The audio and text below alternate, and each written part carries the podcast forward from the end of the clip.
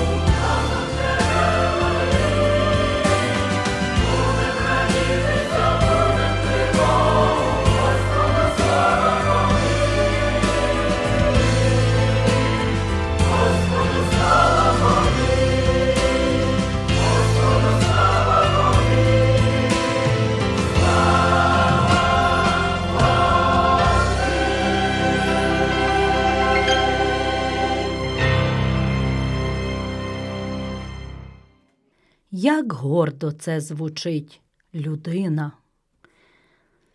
Та чи насправді так воно і є? Життя твого хоча б одна хвилина дана у розпорядження твоє? В житті земному просто подорожній.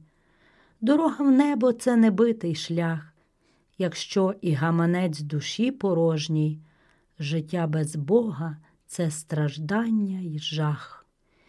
І літ життя твого у цьому світі якихось раптом тільки сімдесят, а рідко при здоровому розквіті на десять більше це вісімдесят. Найкращі дні твої проходять в праці, в турботах та у клопотах земних, а в них хвороби, біди та невдачі, і часто смерть чигає поміж них. Тебе, як досконалість, о людину створив Творець, і життя тобі вдихнув. Щодня плекає, мов свою дитину, тебе він ще й на хвильку не забув. Знаннями досягла ти так багато, нога твоя на місяці була, свою оцінку всьому можеш дати. Здається, що й земля уже мала. Куди, скажи, спішиш ти, о людино? Призупинись на хвильку, зачекай. Яка краса, де тільки оком кинеш, у цій красі свого Творця пізнай. Тебе Бог не залишив у незнанні, Він виявив тобі добро і зло. Ти маєш повне право до пізнання про те, що буде, є і що було. У світ, людино грішна, задля тебе зійшов єдиний Божий син з небес. Він взяв тягар гріхів твоїх на себе, страждав, помер та в третій день воскрес. Воскрес навік, і вічний міст у небо проклав тобі собою, твій творець. Тобі, людино, як дарунок треба лише прийняти вічності вінець. Смерть і життя вони перед тобою, а свідками є небо і земля. Тож вибери життя з гріхом в двобою, і вічність забезпечена твоя. Прийми із рук Христа своє спасіння, не нехтуй нині закликом Творця. Згадай, людино, ти Його творіння, тож визнай Бога за свого Отця.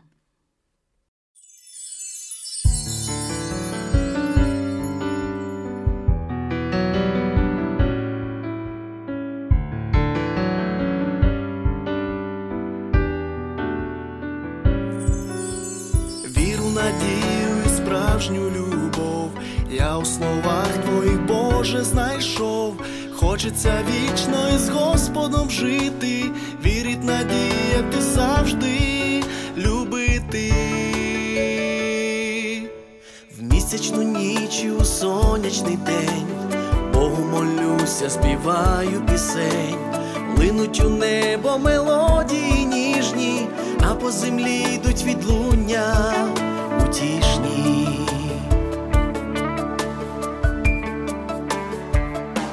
Нехай святиться Твоє ім'я, співає небо, співає земля,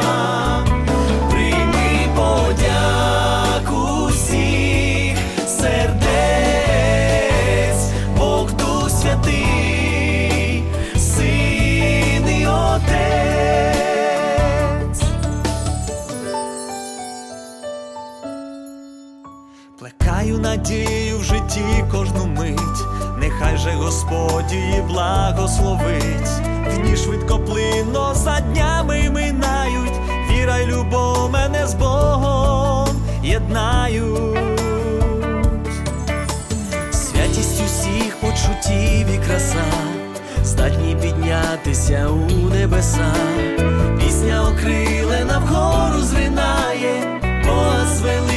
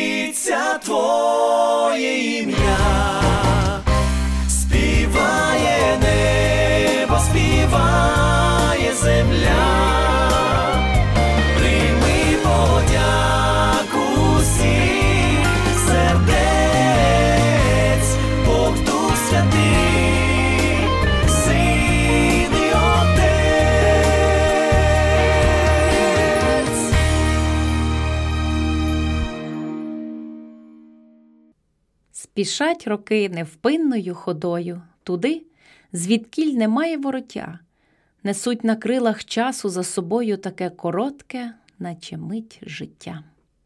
Життя людське порівняне з травою, на луках, що буяє вдалині, та потім, як підкошена косою, засохне і більш не буде зеленіть. Життя людське, немов густі тумани, що стеляться поміж садів рясних, та лиш настане сонячний світанок, зникають вмить від променів ясних. Життя людське у радощах, печалях, в поразках та з вінцями перемог. Та треба, щоб всі люди пам'ятали, що їм життя дав всемогутній Бог. Життя людське у злетах і падіннях, без Бога і в обіймах Божих рук, всі вірні у чеканні Воскресіння, але безбожним ждати вічних мук.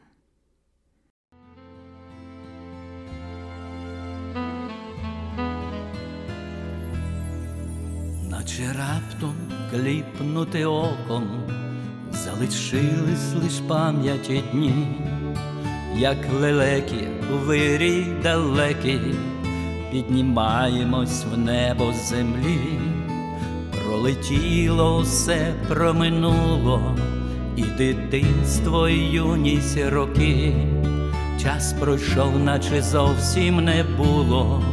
На піску залишились сліди, переступиш межу і не зміниш. Вже нічого в цьому житті, що зробив ти усе тут залишиш, підійметься туди, хвиля моря облизує берег, часу хвилі зітруть всі сліди. Краще ім'я записано в небі, ніж багатства усі на землі.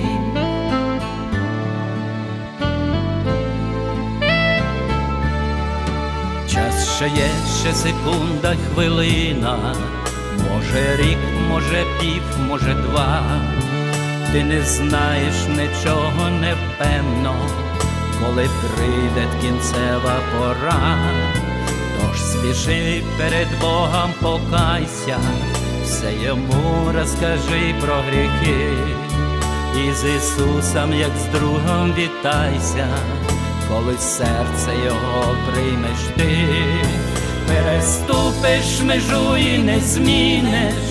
Вже нічого в цьому житті, що зробив ти усе тут залишиш, лиш душа підійметься туди, хвиля моря облизує берег, часу хвилі зітруть всі сліди, краще ім'я записано в небі, ніж багатство усі на землі.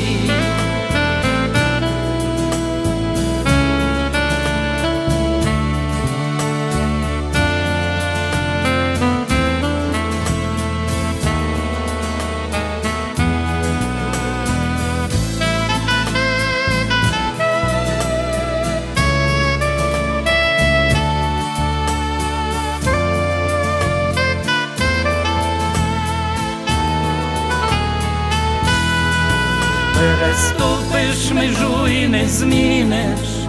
Нічого у цьому житті, що зробив ти усе тут залишиш, лиш душа підійметься туди, хвиля моря облизує берег, часу хвилі зітруть всі сліди, краще ім'я записано в небі, ніж багатства усі на землі.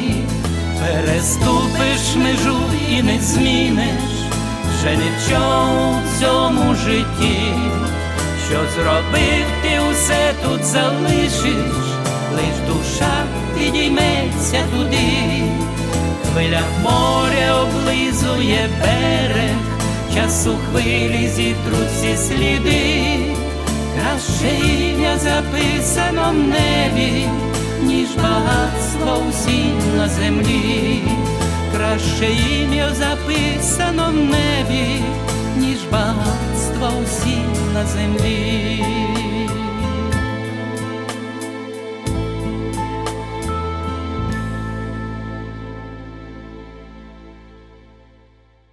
Вітаю вас, дорогі радіослухачі.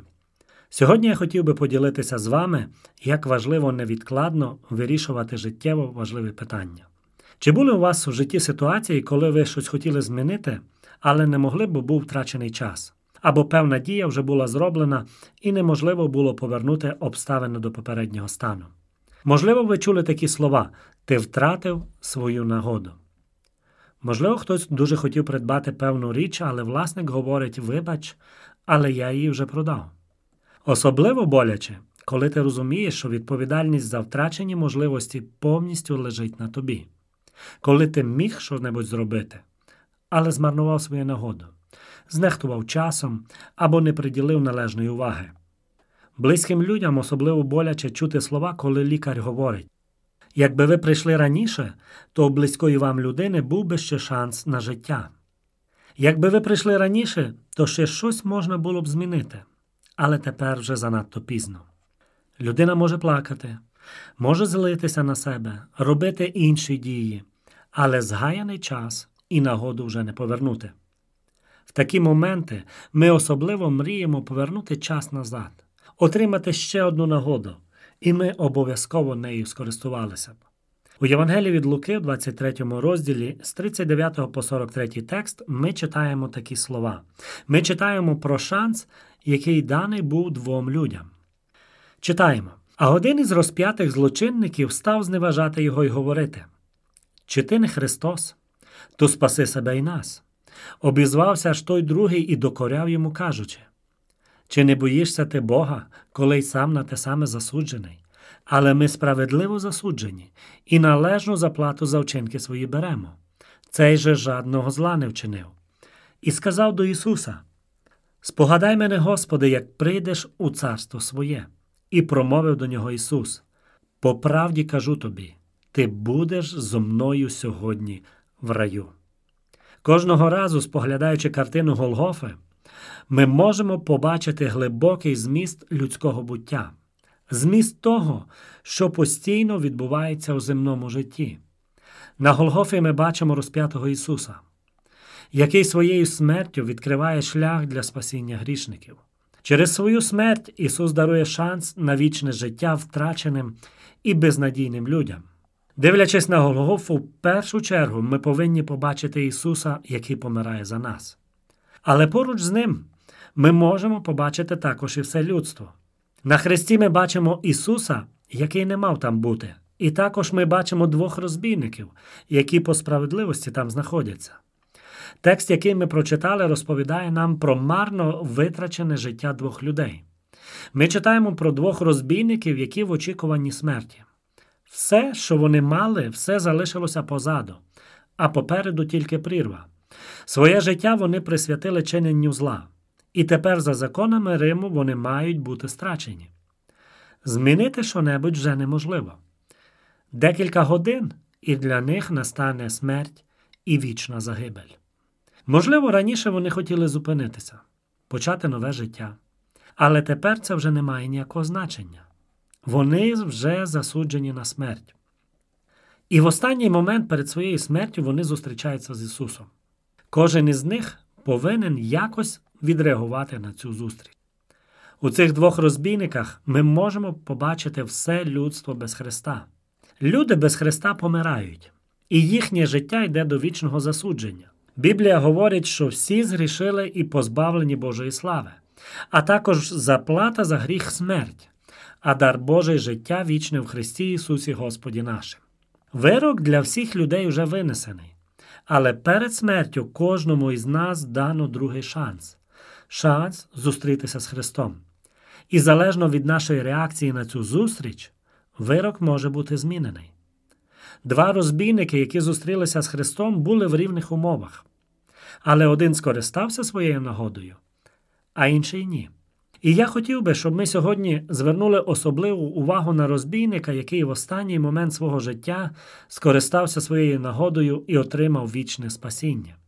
Що саме зрозумів і побачив цей розбійник, що ці зміни привели його до покаяння і до спасіння? По-перше, розбійник признав короткочасність життя. Він розумів, що життя по своїй природі короткочасне, тому що реально побачив свою смерть. Він знаходився в таких обставинах, які просто кричали йому, що все, кінець близько.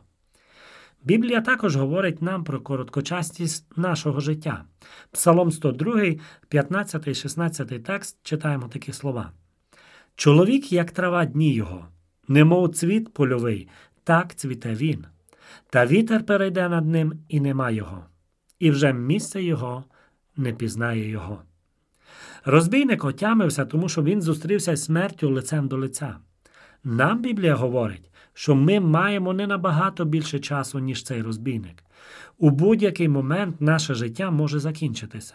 І тому не варто відганяти від себе думки про кінець, а потрібно задуматися, що станеться зі мною після закінчення мого земного життя. По-друге, розбійник зрозумів і повірив у реальність життя після смерті. Він розумів, що життя після смерті настільки ж реальне, як і життя на землі. Ми це можемо зрозуміти з його слів. І сказав він до Ісуса: Спогадай мене, Господи, коли прийдеш у царство своє. Біблія вчить нас про життя після смерті. Всі люди будуть жити вічно, але вічність у кожного буде різна.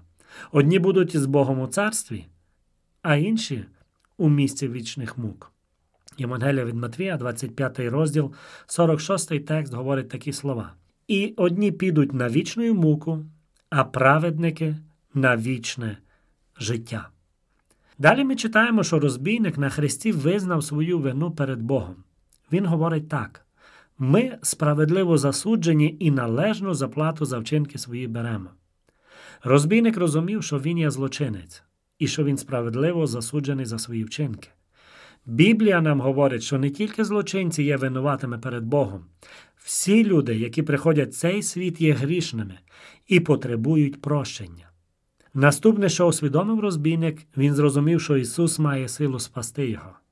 Він не тільки розумів свою провину, але він також розумів те, що Ісус є тим, хто може допомогти йому у цьому безнадійному стані. Ось тому і Він звертається до Ісуса словами: Спогадай мене, Господи, коли прийдеш у царство своє. Який зміст просити згадати тебе, якщо обоє, обох з вас чекає однакова участь? Проте розбійник зрозумів, що Ісус Христос є саме тим, хто може спасти Його, хто може врятувати Його від вічної загибелі. В книзі дії святих апостолів, 4 розділ, 12 текст, ми читаємо про Ісуса такі слова: І немає ні в ким іншим спасіння, бо під небом нема іншого ймення даного людям, щоб ним би спастися ми мали. 1 Тимофію, 2 розділ, 5 текст говорить: Один бо є Бог, і один посередник між Богом та людьми, людина Христос Ісус. Ісус є єдиний, хто може вирішити проблему гріха. Він може звільнити від рабства гріха і дарувати вічне життя. Поза Ісусом спасіння немає. Він єдиний може спасти людину від вічної загибелі. І головне, що зрозумів розбійник, це те, що ніколи не пізно просити у Бога прощення. Розуміючи швидке наближення смерті, Він вірив, що ще не пізно кликати до Бога, щоб отримати від нього спасіння. Бувши винним у важкому злочині, він все одно сподівався на милість. Його бажання і його слова були правильними. Він прийняв вірне рішення звернутися до Ісуса. І Ісус одразу відповів на його прохання. По правді кажу тобі, ти будеш зо мною сьогодні в раю. Ця історія показує нам, що незалежно від того, що ти зробив у своєму житті, скільки тобі років і наскільки близько ти знаходишся до смерті, ніколи не пізно звертатися до Бога і просити від Нього прощення і спасіння. Але в момент, коли наше життя на землі закінчиться, говорити про життя, про спасіння буде запізно. Ісус відкрив нам це в історії про Балагача і Лазаря. Ця історія записана в Євангелії від Луки в 16 розділі. Написано, що жили двоє людей. Вони по-різному проводили своє життя на землі. Багач бенкетував, а Лазар мучився. Але після їхньої смерті все змінилося. Багач потрапив до місця вічних мук, а Лазар до раю. І ось коли багач захотів змінити свій стан, щоб не мучитися в аду, то почув такі слова. Поміж нами та вами велика безодня поставлена, так що ті, що хочуть переходити, не можуть і звідси до вас, ані не переходять і звідти до нас. Реальність нашого життя полягає в тому, що ми можемо приймати рішення, поки ми живемо на цій землі. Далі вічність і заплата кожному згідно з його вибором. І питання, яке я хотів би, щоб ми сьогодні собі задали, звучить так. Чи розумію я справжні духовні реалії нашого життя? Стоячи перед лицем смерті, розбійник спочатку приєднався до глузувань інших людей. Про це написано в Євангелії від Матвія, 27 розділ, 44 текст. Написано, що також насміхалися з Ісуса і розбійники, що були з ним розп'яті. Але потім цей розбійник зупинився. Він задумався, що не так просто прямо перед своєю смертю він зустрів цю святу людину. Він задумався, що це не випадковість, що він побачив Ісуса. Можливо, раніше він навіть і чув про нього. А тепер йому випала нагода одна на все життя, і більше такої в нього не буде. І він використав свою останню нагоду, щоб бути звільненим від вічних мук і мати вічне спасіння в Ісусі. Чи усвідомлюємо ми швидкоплинність нашого життя? Чи усвідомлюєш ти, що за мить тебе може не стати? Чи усвідомлюємо ми реальність життя після смерті?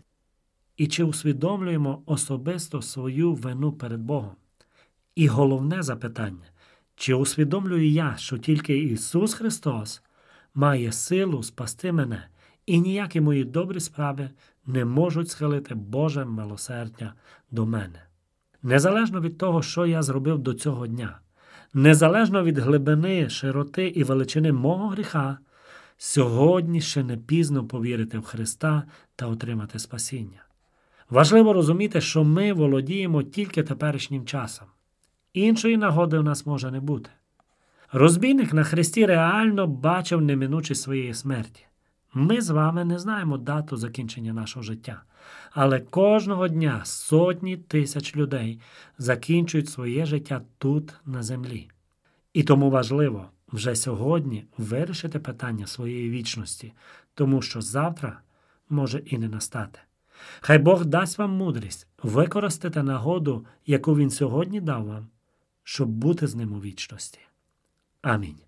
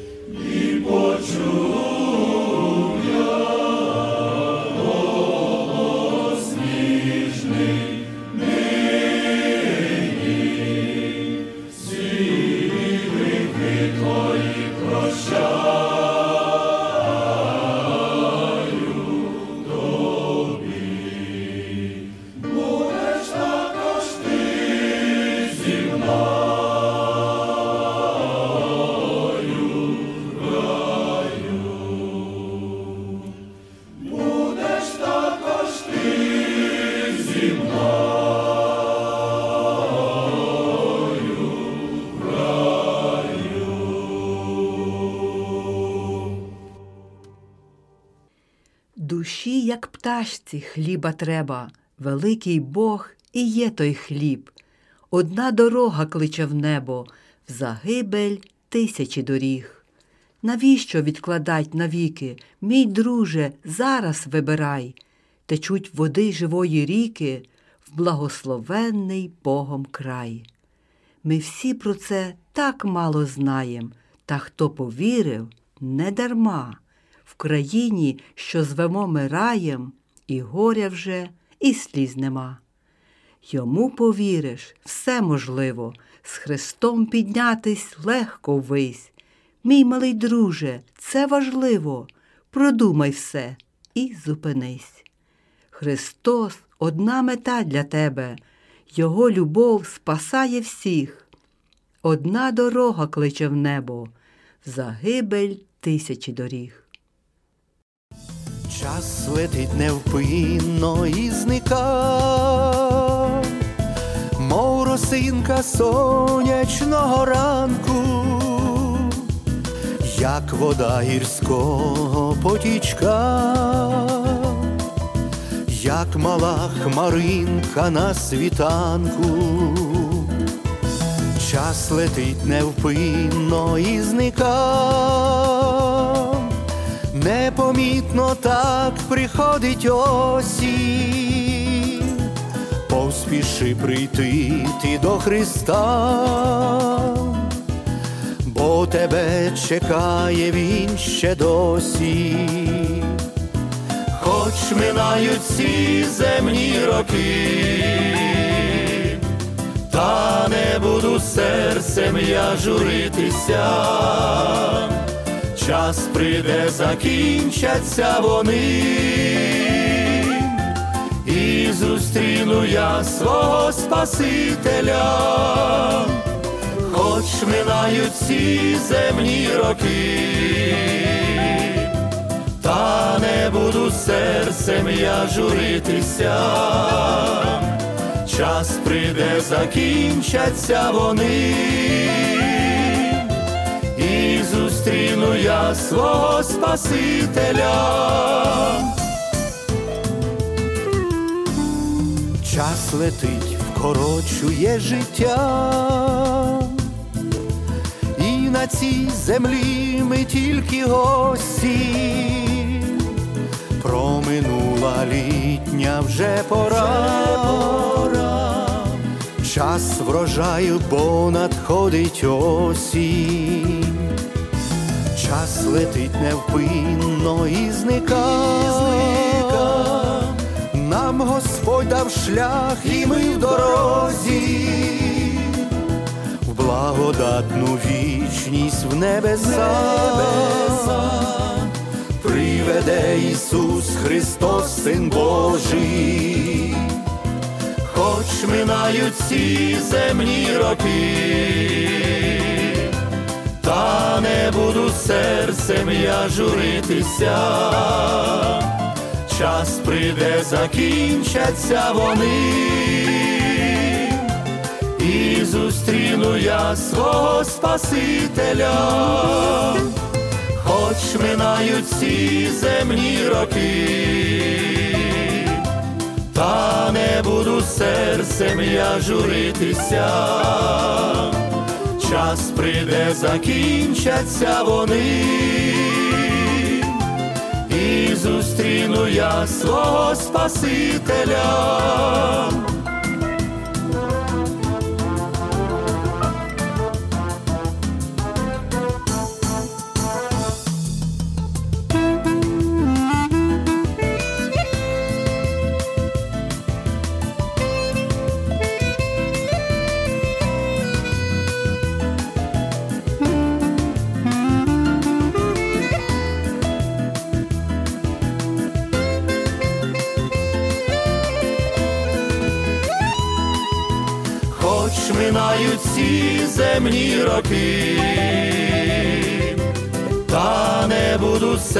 Серцем я журитися,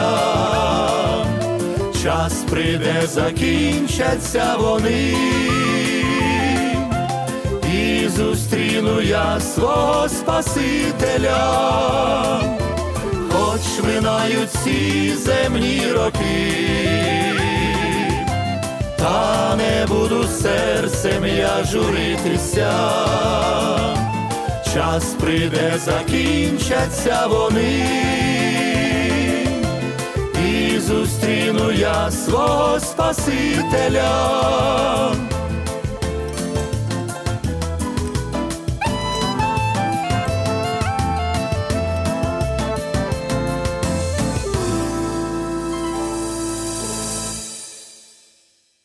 Продовжуємо роздуми над Євангелією від Матвія, 16 розділ із 13 по 20 вірші. Прийшовши ж Ісус до землі Кесарії Пилипової, питав своїх учнів і казав. За кого народ уважає мене, сина людського? Вони ж відповіли. Одні за Івана Хрестителя, одні за Ілю, інші ж за Єремію або за одного з пророків. Він каже до них. А ви за кого мене маєте? А Симон Петро відповів і сказав. Ти Христос, син Бога живого. А Ісус відповів і до нього промовив. Блаженний ти, Симоне, сину Йонин, бо не тіло і кров тобі оце виявили, але мій небесний Отець. І кажу я тобі, що ти скеля, і на скелі оцій побудую я церкву свою, і сили адові не переможуть її. І ключі тобі дам від Царства Небесного, і що на землі ти зв'яжеш, те зв'язане буде на небі, а що на землі ти розв'яжеш, те розв'язане буде на небі. Тоді наказав своїм учням, щоб нікому не казали, що він Христос. У цьому уривку є слова, які привели до розбіжностей у поглядах та поділу між християнами. Люди так довго і так гаряче дискутували про значення цих слів, що забули про любов один до одного і так і не дійшли згоди.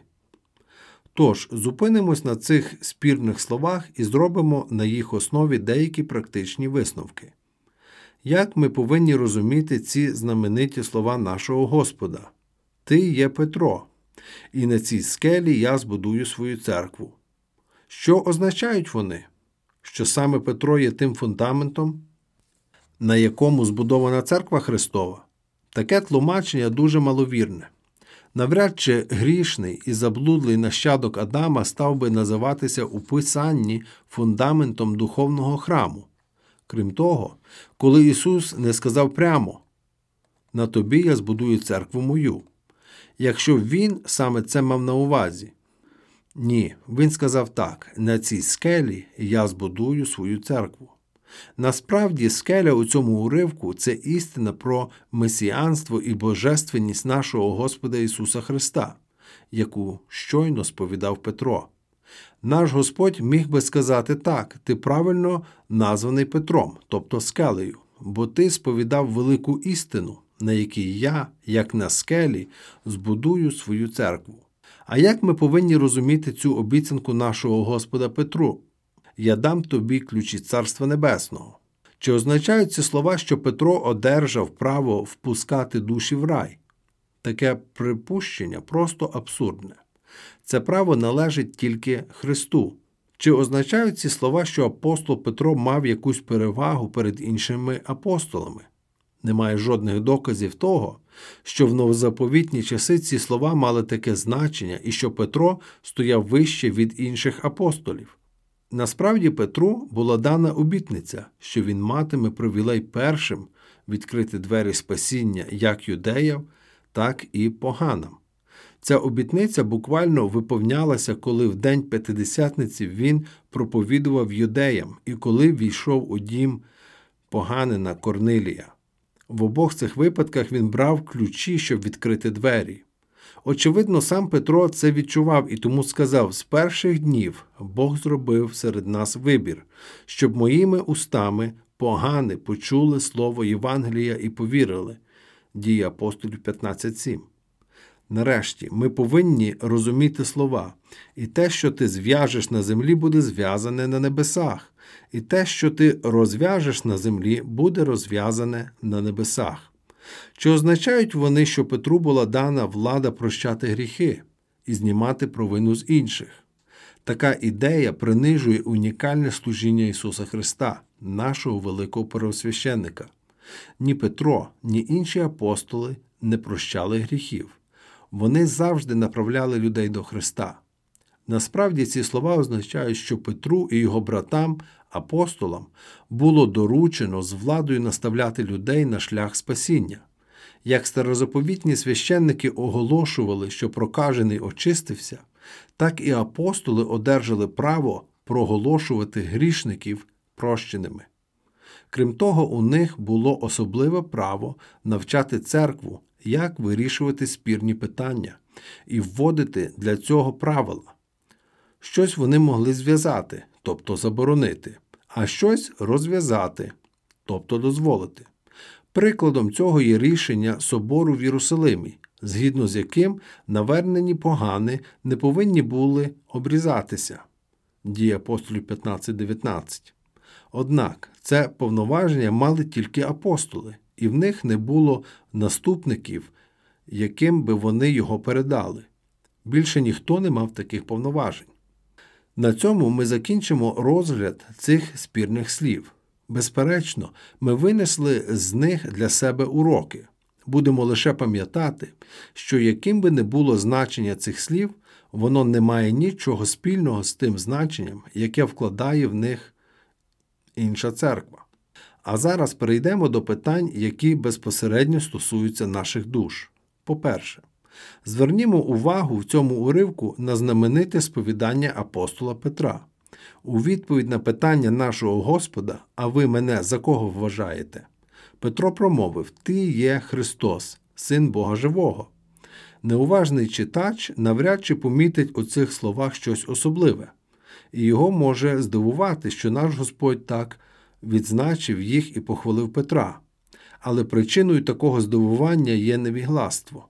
Люди забувають, що одна річ вірити в божественну місію Ісуса, знаходячись серед християн, і зовсім інша вірити в це, знаходячись серед жорстокосердих, невіруючих юдеїв. Петро зробив це сповідання у той час, коли більшість людей була не за Христа, а проти нього. Юдейські правителі, фарисеї, книжники і священники всі вони протистояли Христу. Петро визнав його, коли наш Господь був у образі раба, без багатства, без царського достоинства, без будь-яких видимих ознак того, що він цар. Щоб зробити у той час таке сповідання, необхідно було мати велику мужність і віру. Сповідання Петра було конспектом усього християнства, коротким символом істинної віри. Ось чому наш Господь сказав: Блажений ти, Симоне, сину Йонин. Нам також не завадило б мати таку ревність і сміливість, як у Петра. Ми схильні недооцінювати цього святого через те, що він тричі відрікся від Господа. Це було його величезною помилкою. Але, незважаючи на всі свої недоліки, Петро був щирим, ревним і відданим служителем Христа. Незважаючи на всі свої помилки, він залишив гідний приклад для усіх християн. Безумовно, палка ревність може згасати. Спрямована не в те русло, вона може призвести до помилок, але нею ніколи не треба нехтувати. Палка ревність пробуджує сплячих і заохочує до праці лінивих. Немає нічого гіршого від байдужості, в'ялості і апатії в церкві Христа. Такі ж християни, як Симон Петро та Мартін Лютер, благословення для неї. По-друге, розглянемо те, що мав на увазі наш Господь, говорячи про свою церкву. Церква, яку обіцяє збудувати наш Господь, це спільнота усіх справжніх віруючих. Це невидима церква, створена з людей однієї національності в одній країні чи місцевості. Церква це всі, хто був обмитий кров'ю Христа, зодягнутий у Його праведність і відроджений Святим Духом, хто приєднався до Христа вірою і є Його листом у практичному житті. Кожен член церкви Христа охрещений Святим Духом і є правдивим святим. Церква це одне тіло, і тому всі, хто належить до неї, мають одне серце і один розум, визнають одне вчення і сповідають одні і ті самі доктрини, необхідні для спасіння. У церкві тільки один голова сам Ісус Христос. Він є головою тіла церкви. Послання до Колосян 1.18. Ми повинні добре розуміти це. Зі словом церква пов'язано чи не найбільше хибних тлумачень, що завдає великої шкоди істинній вірі. Невігластво у цьому питанні є невичерпним джерелом фанатизму, сектанства і нетерпимості. Люди сперечаються, до якої церкви краще належати до епископальної, пресвітеріанської чи конгреціональної, немов це вирішує, чи буде людина належати Христу. Вони забувають, що є одна істинна церква, поза межами якої немає спасіння. Останнього дня не буде мати жодного значення, де ми поклонялися Богові, якщо виявиться, що ми не є членами істинної церкви. Нарешті, звернімо увагу на славну обітницю, яку дає наш Господь своїй церкві. Він говорить, і брами аду не переможуть її. Ця обітниця означає, що сатана ніколи не переможе людей Христа. І хоча він, спокусивши Єву, приніс гріх і смерть першому творінню, він ніколи не зможе знищити нове творіння віруючих у Христа. Містичне тіло Христа ніколи не загине. Ніякі гоніння і переслідування, ніякі закони не знищать церкву. Вона переживе гнів будь-яких фараонів і римських імператорів. Видимі церкви, наприклад, Ефеська, можуть зникнути, але істинна церква ніколи. Як той кущ, якого бачив Мойсей, вона може горіти, але ніколи не згорить. Кожен її член увійде в славу небес, незважаючи на падіння, невдачі і помилки, незважаючи на світ, плоть і диявола. Жоден член тіла Христа Його церкви не загине. Івана 10.28 Сьогодні у церкві воістину наче на свято, малих і дорослих єднає Господня любов. Сьогоднішній день за все пережите відплата. Померли в гріхах, народились для вічності знов. Тут слово Христове, тут щира молитва, тут Духа Святого, живе джерело. Сьогодні до церкви відкрита дорога, такого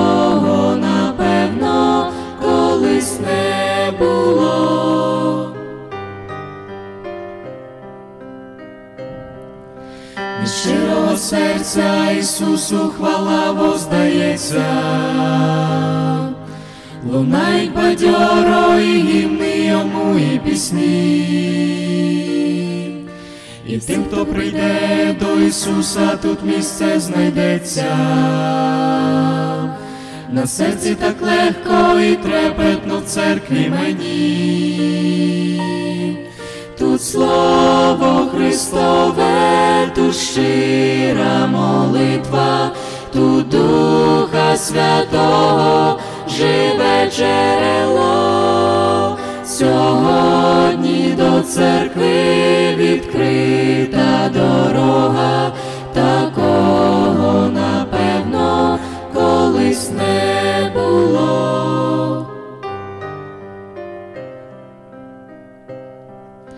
Сьогодні у церкві в спокуті стаю на коліна, відкрилося небо, розвіялись хмари тривог. Прийди до Ісуса, схились перед Ним, як дитина, подасть тобі милість, бо Він Спаситель і Бог. Тут слово Христове, тут щира молитва, тут Духа Святого, живе джерело. Сьогодні до церкви відкрита дорога, такого напевно колись не сьогодні до церкви відкрита дорога, такого напевно колись не.